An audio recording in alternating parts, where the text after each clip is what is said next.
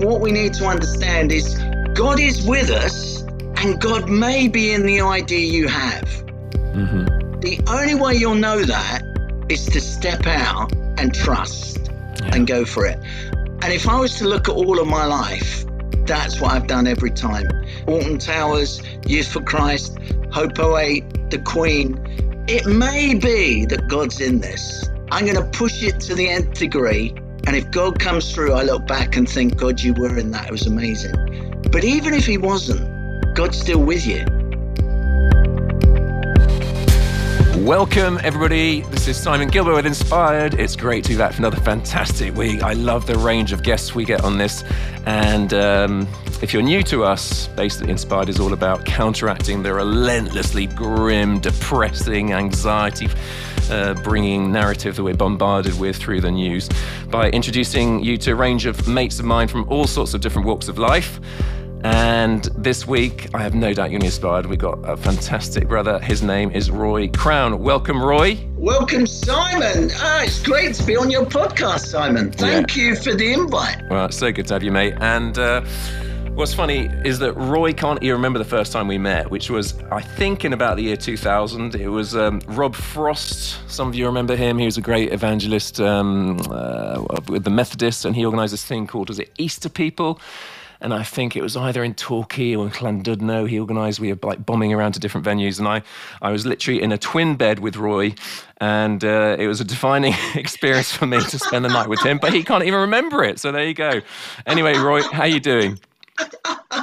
I'm doing very well. The, the great thing about my memory is I forget those kind of traumatic moments. They don't live on in my memory, Simon. So uh, you obviously still recall that. That is phenomenal. Anyway, Roy, uh, at the time you were in charge of YFC um, Youth for Christ in, uh, in the U- UK. Um, we'll, we'll come to that. Um, you've got loads of fantastic stories to share. I don't want to sort of preempt anything. Let's just get into crack into your background. You're an Hackney boy, aren't you? Yeah, I was born in Hackney under the sound of Bow Bells. My mum was a seamstress. There used to be this guy that would turn up on a Monday morning with a load of material. Mm-hmm. And then on Friday, he would turn up and walk away with 20 suits that my mum would produce wow. of the finest quality. And my dad was a Fleet Street printer. So he used to print every night uh, the Daily Mirror. And so I was right in the core of Cockneyville uh, rhyming slang, all of that. I was born actually in the Hackney Hospital, Simon. Okay. Well, I can picture it because I lived in Bow just for a year when I was doing uh, the Proclamation Trust Bible course there, Cornhill. So I used to cycle oh, yeah. in off the Roman Road, used to cycle across London Bridge. So familiar with the area. Um, did you have any sort of Christian upbringing? No. Actually, my brother went to Sunday school once and didn't like it. So right. my parents never sent me. Um, we were a typical London family, but we then moved out of Hackney to a place called Boreham Wood. And that was where my life dramatically changed with uh, an individual. I was at school, I was 15. I got moved, can you believe this, to sit next to a Christian as a punishment. Go on. Because well, I would to this day, the teacher, I felt we could discuss this particular issue. She was convinced we weren't allowed to discuss this. So, as a punishment, I didn't only get moved in that one lesson, for the rest of the term, I got moved to sit next to this Christian. Now, he was the only Christian that I knew. Mm-hmm. And he saw it as his mission in life to convert me. I mean, Simon, he, he wasn't a cool guy. Right. And that was the thing. He was a bit of a well, he kind of wore the cagoule and was a bit strange in real terms. I was a bit of a cool guy. And and he said, the trouble with you, Crownie, now I don't like being called Crownie. My name is Roy Crowne, uh, but it does have an E on the end. But everybody in my life, Simon, has always called me Crownie. Right. And my two boys are also called Crownie. And my grandchildren are called Crownie as well. I don't know what it is about it, but the just the Crownie thing just just works. I remember when I got married, Simon, and uh, somebody said to me, if you have a baby and it's a girl, you need to call her Roseanne. Rose and Crown. Anyway, so I said I'd have to wait for your gag. Sorry, slow to it. Brilliant. Listen, you're digressing. Get back to the story. So what happened is he said to me, the trouble with you, Crownie, is you have no guts because you're not prepared to face up to the claims of Jesus Christ. And no one had challenged me in that way. So to cut a long story short, he invited me on a Christian camp in the summer. He lied to me. That's not good. And the reason he lied to me, he used a word that I had a different meaning for. He said it would be fun. Right. And his idea of fun and my idea of fun as a 16 year old were completely different. But I have to say, I encountered the risen Jesus Christ. It was a scary moment in a place called Polzeath in Cornwall. And he totally transformed my life. I, I have to say that I encountered something supernatural. I discovered what it was like to be forgiven. And I was just talking to God like I'm talking to you, mm-hmm. but the Spirit of God came into my life. Listen, let me tell you, within two weeks, I'd read the entire Bible from no background at all. It was just such a dramatic moment. It transformed my relationship with God, but it also transformed my relationship with my parents, with my brother, with the school that I was in it, it, it just was amazing, Simon. Jesus is amazing. Beautiful. Uh, you talk about some school assembly being significant, was it? So, what happened is in reading the New Testament, I started to realize that we're on a mission. Mm-hmm. And I was in the final year of school uh, at the school that I was at, uh, which, if I wanted to do sixth form, we had to go to a different school in the one that I was in. And so I thought, well, now I've got to tell everybody about this encounter. So I went and saw the headmaster. It's the first time I'd ever gone and seen him without an invitation. And I said, I'd like to take a school assembly. He said, Why? I said, Because Jesus has come into my life and transformed my life. Mm-hmm. He said, What? You want to tell the entire school? And I I just thought I was on a mission, so that was the only way I could communicate and the only other Christian that I knew of in our school was David, the guy that I got to sit next to in class. And so he said, I'll need to contact other staff. Came back to me a week later and he said, Yes, you can take a school assembly. Actually, Roy, he said, You can take two. He said, I don't like doing them. And I said, I don't want to do two. he said, Well, if you're going to do one, you've got to do two. And I basically told my story.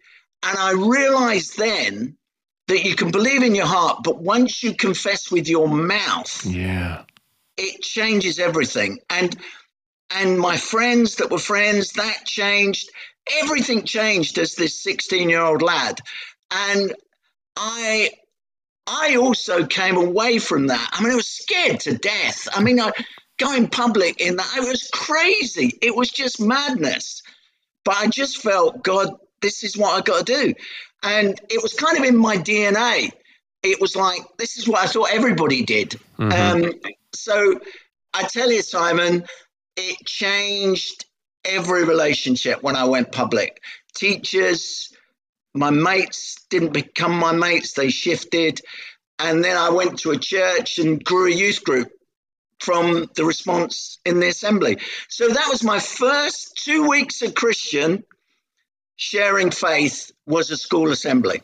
Brilliant. So, have, have people often called you a, a bull in a china shop? no, I think I've changed a little bit over the years.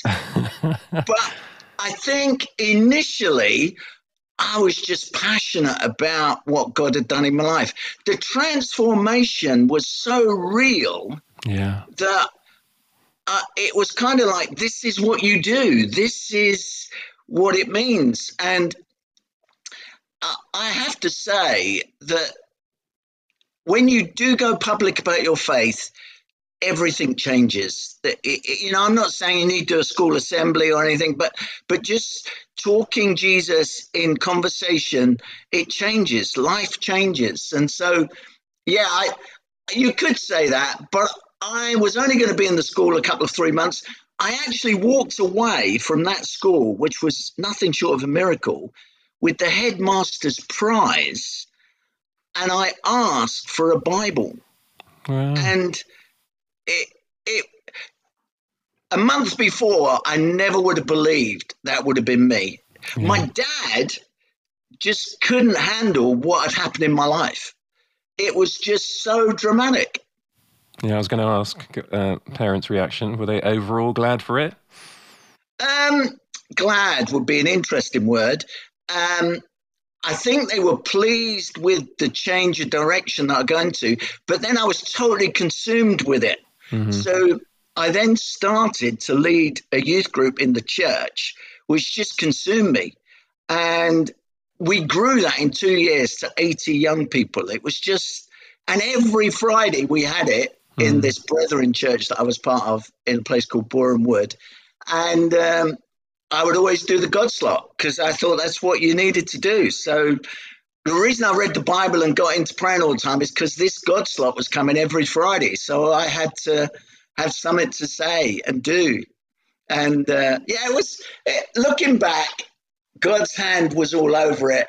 My parents respected me later in life, not initially. They were pretty shocked at the transformation, Simon. Right. Any great stories that stick out from that time as a teenager of the youth? Well, I think one key story was as a teenager, no church upbringing. Okay, so I'd never been in a church. Mm-hmm. So understand how different that is. And I just thought, in the Bible, read the Bible. Now, I didn't fully understand it all, but I'd read it in two weeks and I knew that church was part of this as well. So I went to a local church, just my local church down the road, which was a Brethren church. Mm-hmm. Now, those of you that don't know, a Brethren church back in the day, they would all sit round the table, which would have bread and wine on it, and there was no music. Mm-hmm. So I rocked up to this church. I saw the time on the board, rocked up at like 10:30, and as soon as I walked in, I realized I didn't have the right uniform on. I had jeans and a t-shirt. And all these people were booted and suited and looked very smart. And I thought, oh, oh, I don't fit here. But I sat there. There was no one my age there mm-hmm. in this thing either. So I just sat there, but nothing was happening, Simon. So everybody was quiet. So I thought, well, maybe I should say something. So I stood up and told them what had happened to me in the summer. Mm-hmm. And there, there were women nudging men and and who is this lad? Where's he come from? And then they kicked in with a song a cappella. And I'm like, my word, what is happening now? and then the bread and the wine, and they explained that you couldn't take the bread and the wine unless you'd been baptized. Well, I hadn't been baptized, mm-hmm. but I'd certainly met Jesus. So I thought, well, I don't know what baptism is, but um, anyway, so that experience as a teenager, hmm. so I was walking out the church thinking, I'm not sure I'm going to come back here. Hmm. And this one guy came and he just said, Oh, you're a breath of fresh air. Thank you so much for coming. Do come back. And and I just said, I'm not sure I'm going to come back. He said, No, you must come back. We need people like you. And he also told me that he had two teenage daughters that he was quite keen for me to meet. but that church, I did stay with it. They allowed me to set up the youth group they allowed me to just it I have to say that they did some stuff that I didn't get, but they loved me. They actually supported me massively during Moorlands. I mean, it it was a great experience. But initially, I thought, what have I joined? Yeah. What is this? Um, so that was one, and the second was um, during that time, just seeing my peers encounter Jesus mm-hmm. was just like hey, this works. This is this is amazing.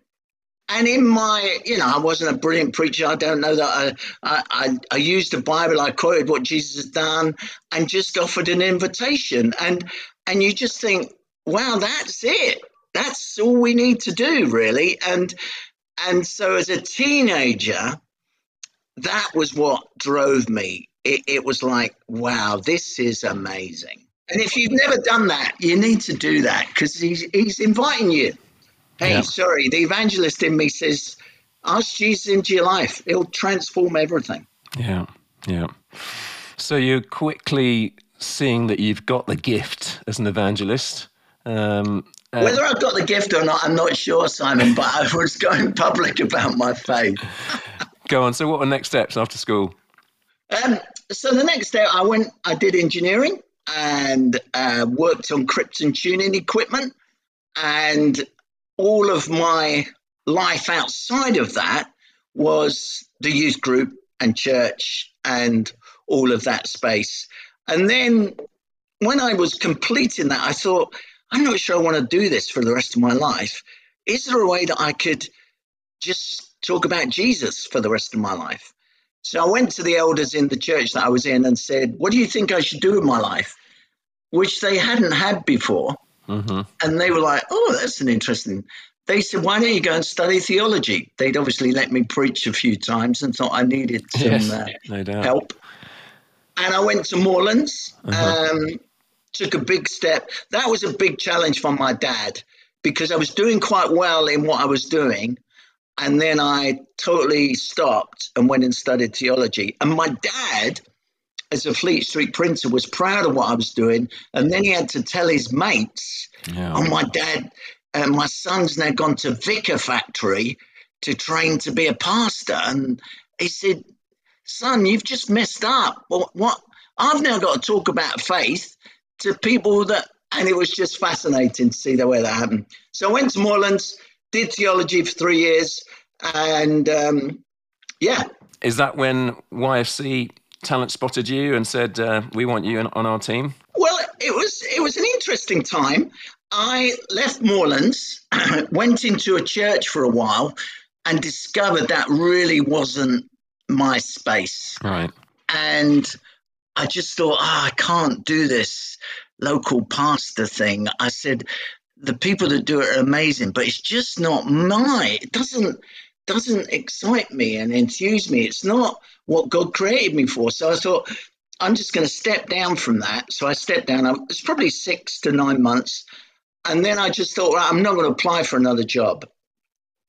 And then the then national director was a guy called Clive Calver. Mm-hmm had an evangelist called Eric Delve. Yeah, and he was looking for two young evangelists. So he had two names to put forward. And we were both interviewed. One was called J.John, mm-hmm. and the other was called Roy Crowne. And we were both taken on by Eric. So Eric would do the main preaching, and we would do all the small meetings around that. Right. When he went to a town and, and did a mission and and I thought, oh, this is fantastic. This is what I was created for. This is like I just rock into a school, do an assembly, do a scripture uh, SU, uh, do open airs. I just was like, oh, this is me. This is great. And I remember J.John saying to me, um, we had a conversation, and he said, Roy, um, I don't know what you're going to do, but I'm going to be the evangelist to the UK. Right. So I'm like, oh, uh, so you're saying, what do I do? And I just thought then, well, the best thing I can do is to mobilize 150 evangelists. If you want to do that, then, and that kind of dropped into me, how can I find, recruit, and invest and that's what gave me the most excitement. So, yes, I'm a passionate evangelist, but I'm also equipping and mobilizing people. And that, in the space of Youth for Christ, was amazing. So, J.John, we worked for a couple of years. He then stepped out uh, to develop the Philo Trust and continue his ministry. I stayed in Youth for Christ um, on mobilizing people and year out programs and all those kind of things. Brilliant. Which is what Ephesians 4 talks about, doesn't it? The gift of the evangelist. It's not just yeah. to evangelize, it's to equip God's people to do it, to multiply yourself out. And I love it that you've done that over a number of decades. Um, go on, give us give us your, your just your best stories from YFC days. Well, obviously I, I, worked there's a lot of years there. I worked yeah. for yfc for 28 years. I was hmm. national director for 13 years. Probably my best well there's a number there's so much simon. But one was walking around alton towers mm-hmm. which is probably the highest paying youth attraction in the uk and i was walking around there with a colleague. We went to see it to just think this is where young people are. Like 60,000 it's just like they all come here. What we need here is a Christian experience. And I'm like, that's what we need. You see, the entrepreneur in me is always thinking, go to where people are, but but do it differently. So we're walking around and we're chatting, and there's a ride called Oblivion, mm-hmm. which you, you, don't see too many people going on because you know it, it's a scary ride. It's got a sign that if you're of a certain age, you've got a heart condition, you're pregnant, don't ride on this ride. But as it kicks you out at the end, there's a chapel there, mm-hmm. and I just thought, well, there's nothing in the chapel, and I thought we could put a Christian experience in the chapel. We could be on this site as a Christian presence and I remember saying this to my colleague, and we dreamt of what we could do. That they come off this ride, which is one of the most popular rides in the towers. It leads right to the front door of the chapel. You could go in, stand on some pods, and change what was on the screen. So if you step on this pod identity, it will change what's on the screen. If you step on this pod faith, it will change what you. So as you put your physical presence on a, a pod, you you then project it up on the screen. Then you could go back at, at the end of the chapel, and we can have a diary room. Now we're going back a little bit here. You could have a diary room where you could upload your experience on the towers on faith identity, social action, and Bible. And those were the four that we had. Mm-hmm. And I just thought it'd be great to build this experience here. And I was just kind of dreaming, praying, the Spirit. And I thought, well, I've got to go and do something. So I then asked the leader of the Tussauds group, of which the Towers is a part, mm-hmm. if I could come and meet him. Mm-hmm. And which is like that's what you've got to do. If you've got an idea, you never know whether it's going to flourish. It may be a good idea, it may just be a good idea, but you've got to put legs on it to yeah. see.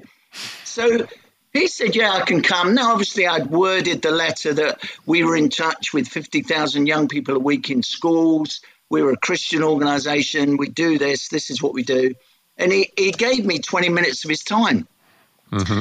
And I said, You don't have a Christian experience in Alton Towers. And he said, No, the reason we don't have a Christian experience is because it's a fun park.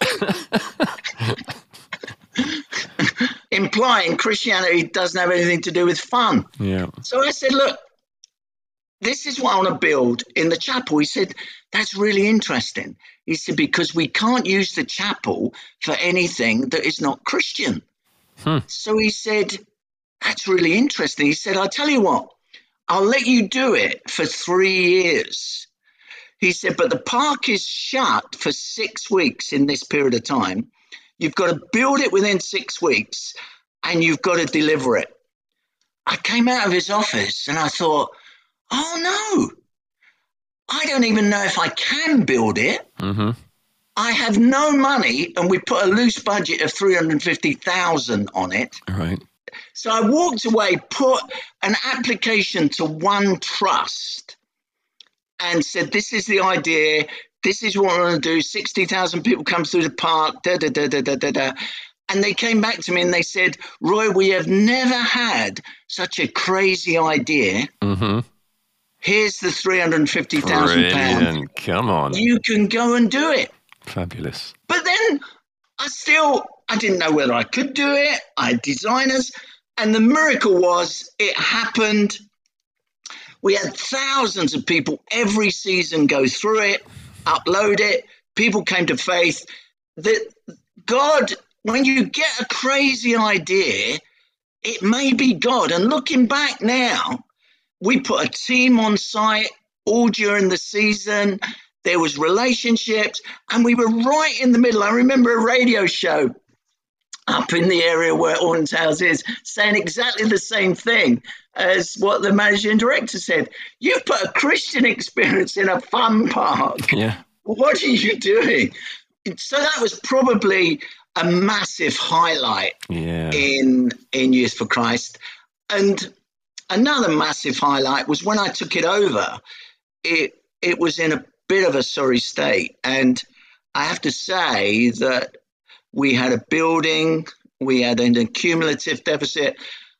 But I just felt God had called me to do this for such a time as this. Mhm. And I had some fantastic friends that came alongside me and, and said a few things, Simon. The first thing they said was, We believe in you, Mhm. which was really important. Yeah. And the second thing they said was, We're going to help you. Hmm. And and there are so many people in life that want to help you succeed if you ask for help. And hmm. and getting people alongside you that believe in you gives you confidence to, to keep going when it's tough. Because probably that hardest year was the hardest year that I took over in National Director Youth for Christ because we had to prune, we had to cut back, we, we had to deal with some significant issues, and that's not anything to do with the previous national director. It just lost its way a bit, and and God did something amazing. So it was a privilege to be part of it, Simon. And I've given you the great story, and probably the one of the hardest years of my life was the first year story as mm. well, Yeah. because life's like that. It is. It is. Hi, folks. I hope 2024 has got off to a good start. I think most of you know this podcast comes out on the auspices of Great Lakes Outreach, working in Burundi, which is still annoyingly the hungriest and poorest country in the world. And there are so many positives. I mean, I, I look, look back at the last year, see that we've impacted a couple of hundred thousand people in a very meaningful way. I've got all these lovely photos of prostitutes that we've helped get out of prostitution, giving them a new skill as tailors. I think of street kids that we've helped get off the streets. Think of microfinance loans that we've given out to poorest of the poor people, mainly widows who have managed to start up businesses and, and are now thriving, being lifted out of poverty. Mud huts that have been able to knock down and build sort of brick houses with a tin roof and a door that can be locked to actually protect these vulnerable ladies. Uh, so many people have come into relationship with Jesus, come to faith. I mean, it's absolutely beautiful. In that context, at the same time, there have been 40% food price rises of basic foodstuffs, and there have been five hikes in the last three months of fuel, which just adds up to crippling inflation that affects everybody. It's so challenging. So, if you want to back us, if you're enjoying the podcast, I'd really appreciate it. You you sewing into the work, and that's so you can go do that at greatlakesoutreach.org forward slash inspired. We'd love it for you to journey with us. Greatlakesoutreach.org forward slash inspired. And keep enjoying the podcast. Now let's get back to it. I love it when I'm going around speaking when someone will come up and, for example, recently a, a lady came up to me and she said, I, I heard you when I was 11 years old and now I'm a vicar uh, in church leadership. And, and uh, you know, have you got, got, the, go, got those encouragements? Yeah, I mean, it, it is amazing the privilege when you've been around as long as you and I. Now, I've probably been around a bit longer than you, Simon. I don't know. Yeah, a few Um, decades, mate. How old are Um, you? How old am I? That's a big question. I'm 66. Okay, yeah. Well, you got 16 years on me. That's almost two decades. Oh, well, that's a lot. That's a lot. You've got loads to do yet. yeah. But I tell you, there is no greater privilege when, like you say, you remember that story. Somebody came up to me recently and said, I came to faith and I'm now running this significant lawyer's practice through you, but I'm also now a trustee of the Message Trust. hmm And you just think, what a privilege that you have some small part to play in someone's life, and then God gets hold of them and and change the direction of their life, and the values and who they are and what they stand for. And there's no greater privilege um, than doing what we do. Yeah, it's got a lot of stuff around it and all that, but speaking into people's lives, whether it's preaching or one on one conversation, and I could catalog hundreds, maybe thousands, so I don't want to be arrogant, hmm. of people that would say, Roy Crowne had a part to play in what I'm now doing. And and I think planting those seeds, we can all do it. You never know what God will do with what you've planted in someone's life. Yeah. It's amazing. Oh, well, we love YFC. Uh, in fact, we helped launch YFC in Burundi 23 years ago, and it's got fabulous work out in Burundi. Um, and we've had Gav Calver, I think you mentored into the role to take over from you. We've had Phil Knox on, yeah. and, and, we're now cheering on Neil O'Boyle in the role. So God bless YFC. But that was a chapter, that was a significant one, 28 years of your life. But then yeah. the Lord moved you on. Why did he move you on? Well, I think it's critical as a leader. I always had this view that you stay in leadership for 10 years is a kind of decade. And then you really need to think, Lord, do I stay here or do I move on? Because mm-hmm. I just feel it's good for you as a leader to have a brand new challenge. It's sometimes always good for the ministry to have new blood and new ideas and fresh vision. So I always thought I would give 10 years. In the end, I gave 13 years because it just didn't work out as it was working out. But I was then going to kind of go and be a bit of a missionary. But Mike Pilavachi and uh, Andy Hawthorne and I were just doing some things together and we had a dream.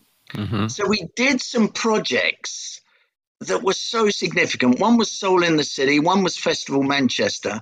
And then we dreamt up a project called Hope 08, yes. which was basically how can we mobilize the whole church for a whole year of mission in both words and actions? And the synergy eh, of doing acts of kindness and preaching the gospel and holding the tension of both. Mm. And it was an amazing year. It was something God breathed on. It, it was phenomenal. That was 2008, wasn't it? Yeah, yeah. Brilliant. Remember that. Yeah, so and, go on. How did it pan out? And it panned out. We did an evaluation of it. Areas, they came together, they church worked together. And and we always thought, God, are we the right people to do this? We're not really leaders. We're all leading youth organizations. But there was just a sense of if we don't do it, who's going to do it? So let's have a go. Mm-hmm. And God did something amazing. At the end of that, we had a full evaluation and they just said this can't stop. Mm-hmm. And I'm like, wow, but it was for a year. And and it, it's not over, it's now over to you. And I remember a gathering at Westminster where Bishop Graham Cray, leader of the Methodists, various people were saying, This cannot stop. You've got us to work together, keep going.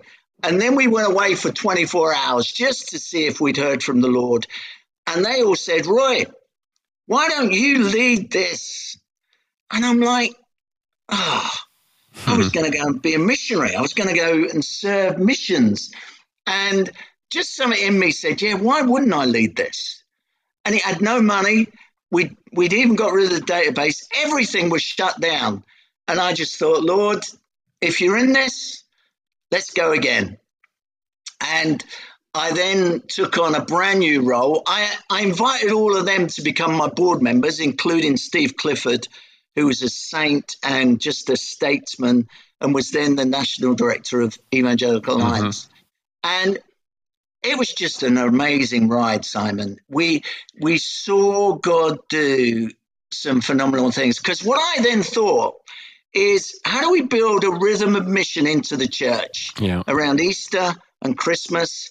How do we serve our community? So, fun days in the park, all of that came off the back. But what came off the back of Hope 08 is we accelerated so many ministries. Yeah. So, you, you see, food banks came off, street pastors, they all accelerated because the church moved out into the community and discovered we can serve all these things. So it was just a such an it was a God thing. God was all over it, and it was a privilege to be part of it. But then I thought, now what we're going to do, and I I did that rhythm and mission, but then I prophetically saw certain things that were going to be significant. Mm-hmm. So in 2014, I realized that it was the centenary of the First World War, and they sung Silent Night Mm-hmm. and they stopped shooting on Christmas Day. And I thought, hey, that's what the church needs to capitalize on. Mm-hmm. And we had carol services in football stadiums. We we it, it was just like here's a moment in society that the gospel can be preached. Yeah. And the Silent Night song and Sainsbury's, God bless them, Mhm. decided to make their Christmas advert all about that event. Brilliant. So it was just like, Lord, this is so exciting. And my entrepreneurial gift meant that I saw these things coming and thought, that's a great moment for the church Yeah. to, to talk the gospel, but society's going to recognize it. The Queen, uh, her Diamond Jubilee, Mm-hmm. we did a New Testament around that time, which was, you probably know, at the coronation, she was given a Bible, and King Charles was given a Bible, saying the highest honor that man's afford is this Bible. Mm-hmm. So I thought we need to produce a Bible, a New Testament with the Union flag on it. And I remember my board saying, How many do you think we'll get rid of? I said, I don't know. Let's do 50,000. Mm-hmm. We did three quarters of a million. Love it. And it just was given out in schools instead of a mug. Grandparents did it. They had parties in the park and a lunch, and it was given at all those places. It was phenomenal. And I just realized, hey, everybody loves the Queen. Yeah. So then we did another little project. I mean, my entrepreneur. So when she was 90, Mm-hmm. I realized that would be so significant. So I thought, they're going to be talking about her all over the place, but who's going to tell her Christian faith? Yeah. Who's going to talk about her personal faith in Christ? So we produced a book with LICC and Bible Society, which Mark Green and Catherine Butcher wrote. Yeah. But the idea, I just the idea, I get the right people in the room, and and so I said, let's produce this, and we came up with the title. They did, not me. The servant queen and the king she serves. Yeah. And we produced this book, and we did over a million copies. Beautiful. And it just went everybody. It was a beautiful book.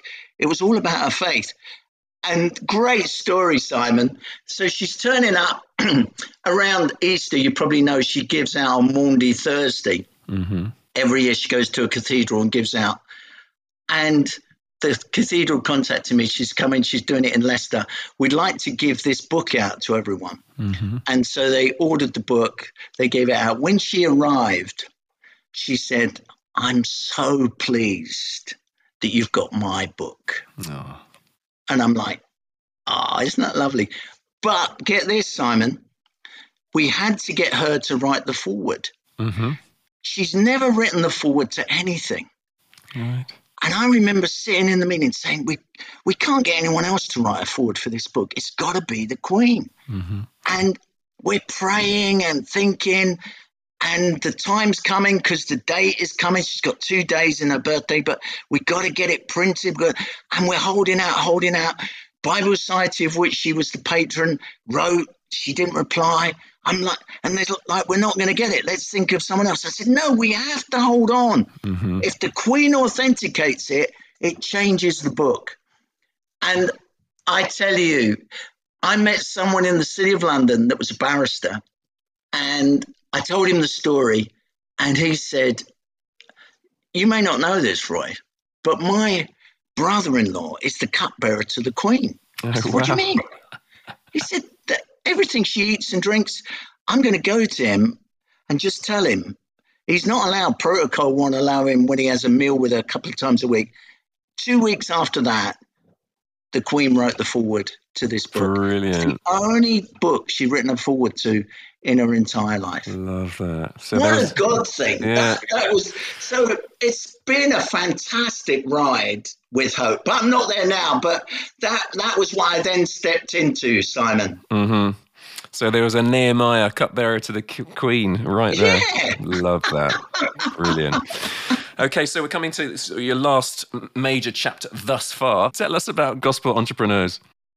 Simon, what I discovered over all of this was when I saw Youth for Christ centers flourish or ministry flourish, I realized there was an entrepreneurial spirit hmm in the individual, Yeah. but it wasn't recognized.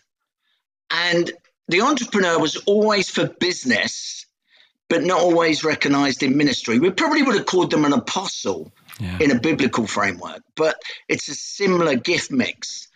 Then, when we did Hope 08 and we had all these expressions of life around the country, I saw again where it really worked locally, there was an entrepreneur at the heart of it. Yeah. So I just thought, hey, God, in my final season, I want to release 25 to 40 year olds that are entrepreneurs in business, social enterprise, or ministry, Yeah. affirm them in the local church, and release that entrepreneurial gift because we need it. Yeah. And we need it in the present context of mission and ministry. So for me, I've just put the gospel in there because that's front and center, and everything I do has got to be that. But the entrepreneurial gift that some churches struggle with, they're not sure where it fits. I want to put the entrepreneurial gift in there. Yeah. And that's what I'm now doing. So we've got about 100 people that are committed, that we've recruited, that we're just investing in and saying social enterprise, church planting, ministry, or business.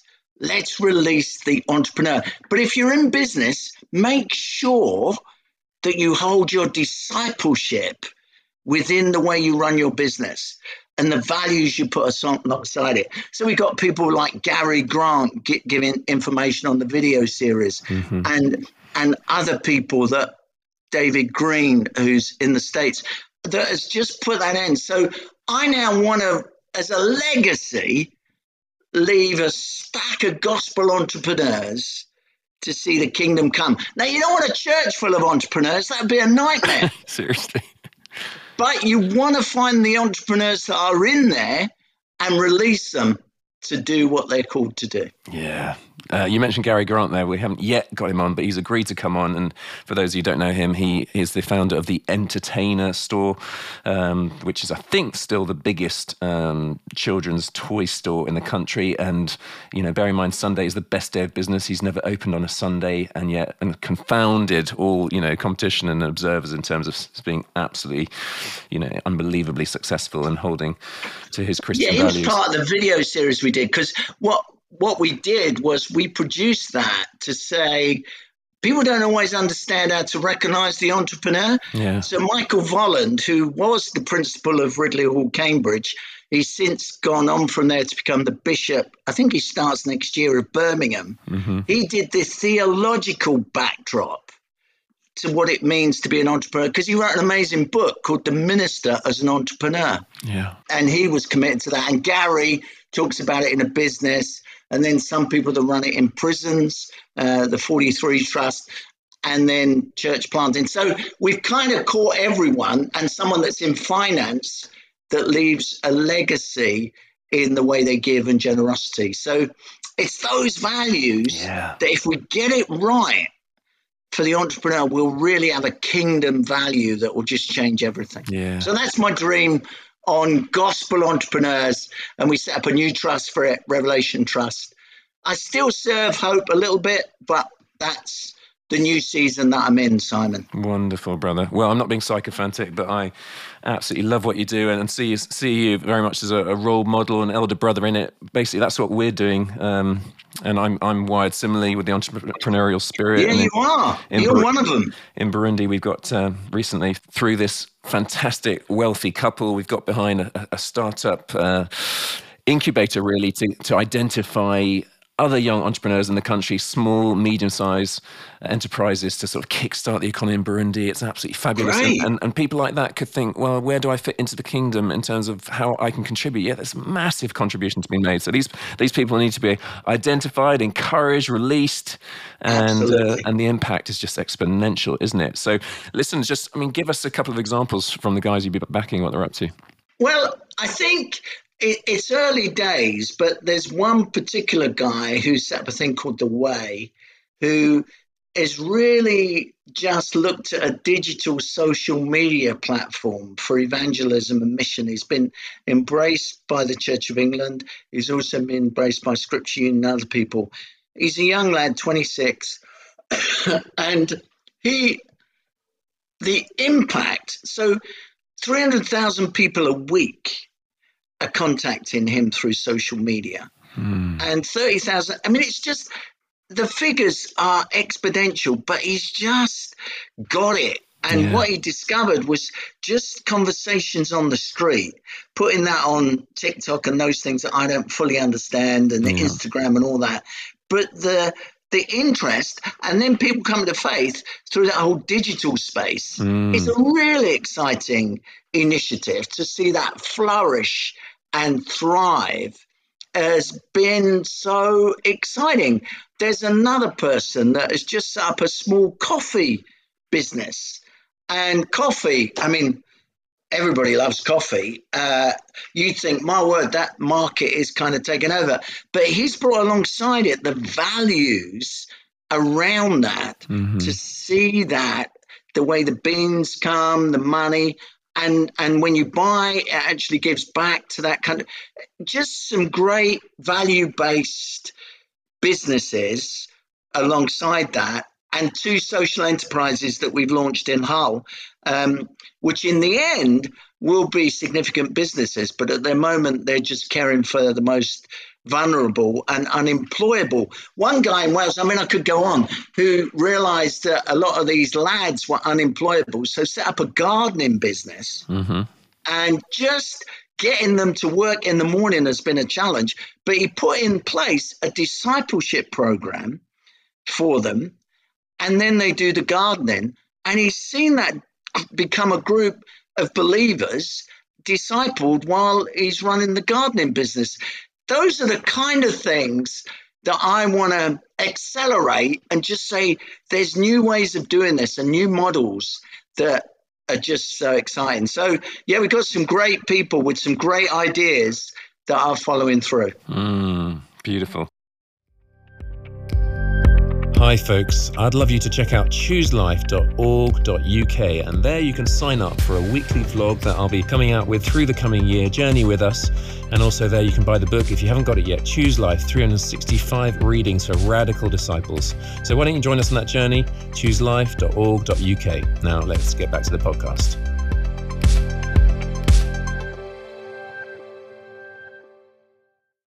Uh, listen, as we slowly draw to an end, uh, I don't want to miss out on any Roy Crowne gold. Um, you know, any sort of top tips, DNA that you want to impart? I think, I think for me, the top tip is this: God is with you. A story that I've always lived by and live with is Jonathan and his armor bearer in Samuel. Mm-hmm there's a kind of situation, it's a desperate situation. The Philistines are in camp, there's only one sword between them.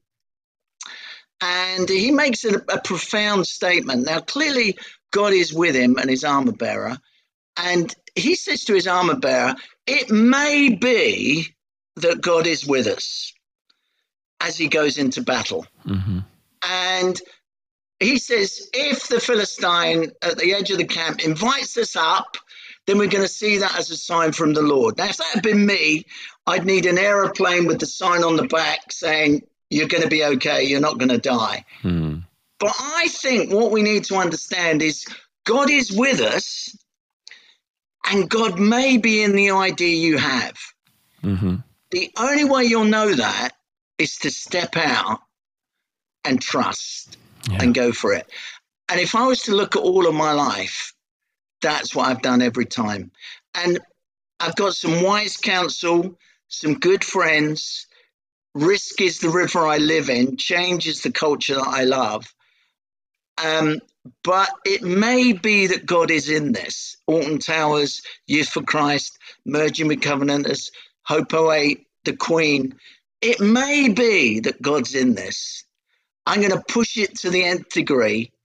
And if God comes through, I look back and think, God, you were in that. It was amazing.